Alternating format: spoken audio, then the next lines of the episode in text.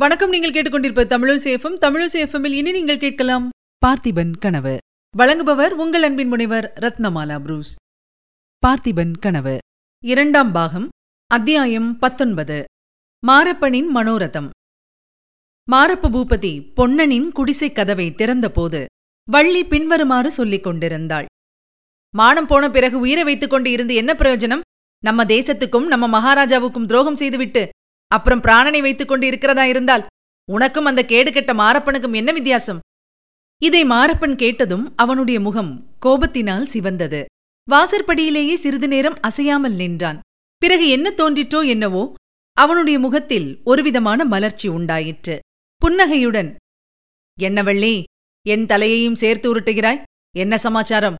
என்னோடு பொன்னனையும் சேர்க்கும்படியாக அவன் அப்படி என்ன பாதகம் செய்துவிட்டான் என்றான். அடுப்பு வேலையை பார்த்தபடி பொன்னன்தான் வருகிறான் என்று நினைத்துக் கொண்டு தலை நிமிராமல் முதலில் பேசிய வள்ளி வேற்றுக்குரலை கேட்டதும் திடுக்கிட்டுப் பார்த்தாள்.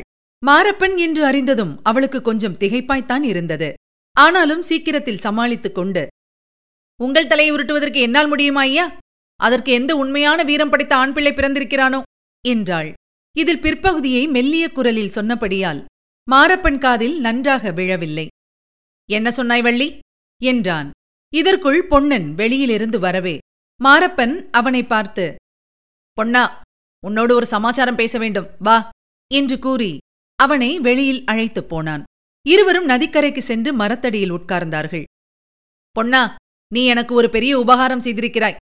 அதற்காக என்றைக்காவது ஒரு நாள் நான் உனக்கு நன்றி செலுத்தியாக வேண்டும் என்றான் மாரப்பன். நானா ஐயா உங்களுக்கு அப்படியொன்றும் செய்ததாக தெரியவில்லையே. உனக்கு தெரியாமலே செய்திருக்கிறாய் பொன்னா. ஐயையோ அப்படியானால் அதை வள்ளியிடம் மட்டும் சொல்லிவிடாதீர்கள். அவள் என்னை லேசில் விடமாட்டாள் என்றான் பொன்னன். மாரப்பன் சிரித்துக்கொண்டே அதுதான் பொன்னா அதுதான். வள்ளியை நீ கல்யாணம் செய்து கொண்டாயே அதுதான் நீ எனக்கு செய்த பெரிய உபகாரம். ஒரு காலத்தில் அவளை நான் கல்யாணம் செய்து கொள்ளலாம் என்ற சபலம் இருந்தது. அப்படி நடந்திருந்தால் என்னை என்ன பாடுபடுத்தியிருப்பாளோ? ஆமாம் எஜமான் ஆமாம். தங்களுடைய சாது குணத்துக்கும் வள்ளியின் சண்டை குணத்துக்கும் ஒத்துக்கொள்ளாதுதான். சண்டை என்று கேட்டாலே தங்களுக்கு ஜுரம் வந்துவிடும் என்பதுதான். உலகமெல்லாம் அறிந்த விஷயமாயிற்றே என்றான் பொன்னன். என்ன சொன்னாய்? என்று மாரப்பன் கத்தியை உருவினான். ஓஹோ கத்தியை கூட கொண்டு வந்திருக்கிறீர்களா? நிஜ கத்திதானே கொஞ்சம் இருங்கள் வள்ளியை கூப்பிடுகிறேன். உங்கள் உரையில் உள்ள கத்தி நிஜ கத்தி அல்ல மரக்கத்தி என்று அவள் ரொம்ப நாளாய் சொல்லிக் கொண்டிருக்கிறாள் என்று கூறிவிட்டு பொன்னன் எழுந்திருந்தான். மாரப்பன் கத்தியை பக்கத்தில் தரையில் வைத்துவிட்டு வேண்டாம் பொன்னா உட்கார். புருஷர்களின் காரியத்தில் பெண் பிள்ளைகளை கூப்பிடக்கூடாது. அவர்கள் வந்தால் விபரீதம்தான். பார் விக்ரமணி சோழ தேசத்துக்கு ராஜாவாக்க நாம் பெருமுயற்சி செய்தோமே. அது பலித்ததா? நமது ஆலோசனைகளில் அருள்மொழி ராணியை சேர்த்துக் கொண்டதால் தானே காரியம் கெட்டுப் போயிற்று? என்றான். அப்படியா? மகாராணி என்ன செய்தார்கள்? காரியத்தை கெடுப்பதற்கு? அவர்தான் இங்கே இளவரசரையும் கிளப்பி விட்டுவிட்டு அங்கே அச்சுதவர்மரிடமும் போய் சொல்லிக் கொடுத்தாரா? பிள்ளை மேல் அவருக்கு என்ன அவ்வளவு விரோதம்? இல்லை பொன்னா ராணி யாரோ ஒரு சிவனடியாரை நம்பி அவரிடம் எல்லாவற்றையும் சொல்லிவிட்டாள். அந்த வேஷதாரியை நம்ப வேண்டாம் என்று நான் எவ்வளவோ சொன்னேன். கேட்டால்தானே உண்மையில் அந்த கபட சந்நியாசி பல்லவ சக்கரவர்த்தியின் ஒற்றன் எல்லாவற்றையும் போய் சொல்லிவிட்டான். இதை கேட்டதும் பொன்னனுக்கு ஏற்கனவே அந்த சிவனடியார் மேல் ஏற்பட்டிருந்த சந்தேகம் கொஞ்சம் பலப்பட்டது.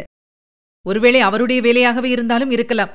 நாம் அனாவசியமாய் மாரப்ப பூபதியை சந்தேகித்தோமே என்று சிறிது வெட்கமடைந்தான். சிவனடியாராயிருந்தாலும் சரி என்றைக்காவது ஒரு நாள் உண்மை தெரியப் போகிறது. அப்போது துரோகம் செய்தவனை என்று பொன்னன் பல்லை நரநரவென்று கடித்த வண்ணம் மாரப்பனுக்கு பக்கத்தில் தரையில் கிடந்த கத்தியை சட்டென்று எடுத்து ஒரு சுழற்று சுழற்றி அருகே இருந்த ஒரு புங்க மரத்தில் ஒரு போடு போட்டான். வைரம் பாய்ந்த அந்த அடிமரத்தில் கத்தி மிக ஆழமாய் பதிந்தது. மாரப்பனுடைய உடம்பு பாதாதி கேசம் ஒரு கண நேரம் வெடவெடவென்று நடுங்கிற்று. எனினும் பொன்னன் தன்னை திரும்பி பார்ப்பதற்குள் ஒருவாறு சமாளித்துக் கொண்டான். பழைய கதையை இனிமேல் மறந்துவிடு பொன்னா. இளவரசர் என்னவோ இனிமேல் திரும்பி வரப்போவதில்லை. நம்முடைய காரியத்தை நாம் பார்க்க வேண்டியதுதான். நம்முடைய காரியம் என்ன இருக்கிறது இனிமேல்? எல்லாம் தான் போய்விட்டதே. எல்லாம் போய்விடவில்லை. நானும் நீயும் இருக்கிற வரையில் எல்லாம் போய்விடாது. ஆனால் யுக்தியை மாற்றிக்கொள்ள வேண்டும். சண்டையினால் முடியாத காரியத்தை சமாதானத்தினால் முடித்துக் கொள்ள வேண்டும். நீ கெட்டிக்காரன் பொன்னா? நான் எல்லாம் கேள்விப்பட்டேன். சக்கரவர்த்தி இந்த வழியாக போனபோது உன்னை அழைத்து பேசினாராம். நீயும் அவருக்கு பணிந்தாயாம். இதுதான் சரியான யுக்தி. பெண் பிள்ளை பேச்சை கேட்காதே. வள்ளி ஏதாவது உளறிக்கொண்டுதான் இருப்பாள். நீ மாத்திரம் எனக்கு கொஞ்சம் ஒத்தாசை செய்தாயானால் சோழ நாட்டை காப்பாற்றலாம். விக்ரமன் ஒருவேளை திரும்பி வந்தால் ராஜ்யத்தை அவனிடம் ஒப்படைக்கலாம். ராஜ்யம் அடியோடு கையை விட்டு போய்விட்டால் அப்புறம் திரும்பி வராதல்லவா? ஆரம்பத்தில் மாரப்பனின் பேச்சு பொன்னனுக்கு வேப்பங்காயாக இருந்தது. விக்ரமனுக்கு ராஜ்யத்தை திருப்பிக் கொடுப்பது பற்றி பிரஸ்தாபித்ததும் பழைய சேனாதிபதி சொல்வதில் ஏதேனும் உண்மை இருக்குமோ என்று பொன்னனுக்கு யோசனை உண்டாயிற்று. நான் என்ன ஒத்தாசை செய்ய முடியும்? என்று அவன் கேட்டான். பிரமாதமாக ஒன்றும் செய்ய வேண்டியதில்லை. சக்கரவர்த்தியின் மகள் குந்தவி தேவி அருள்மொழி ராணியை பார்க்க வரப்போவதாக பிரஸ்தாபம். நீதானே படகு விடுவாய்? சந்தர்ப்பம் நேரும் போதெல்லாம் என்னை பற்றி பேசு. உனக்குதான் தெரியுமே. பொன்னா வள்ளியின் பாட்டன் ஜோசியம் சொல்லியிருக்கிறான் அல்லவா? எல்லாம் அந்த ஜோசியம் பலிப்பதற்கேற்றபடி நடந்து வருகிறது. இல்லாவிட்டால் குந்தவி தேவி இப்போது இங்கே வரவேண்டிய காரணமே இல்லை பார் என்றான். குந்தவி தேவியை விக்ரமன் மணந்து கொள்ள வேண்டுமென்னும் அருள்மொழி ராணியின் பழைய விருப்பம் பொன்னனுக்கு ஞாபகம் இருந்தது. எனவே மாரப்பன் மேற்கண்டவாறு பேசியதும் பொன்னனுக்கு அவனிடமிருந்த வெறுப்பெல்லாம் திரும்பி வந்துவிட்டது. உள்ளுக்குள் கோபம் பொங்கிற்று.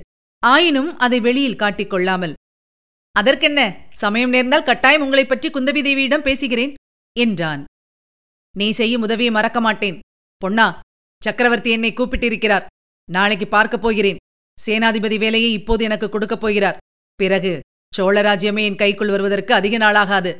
அப்போது உன்னை கவனித்துக் கொள்வேன். என்று சொல்லிக் கொண்டே மாரப்பன் குதிரை மீதேறி அதை தட்டிவிட்டான். இதுவரை நீங்கள் கேட்டது அமரர் கல்கையின் பார்த்திபன் கனவு. வழங்கியவர் உங்கள் அன்பின் முனைவர் ரத்னமாலா புரூஸ்.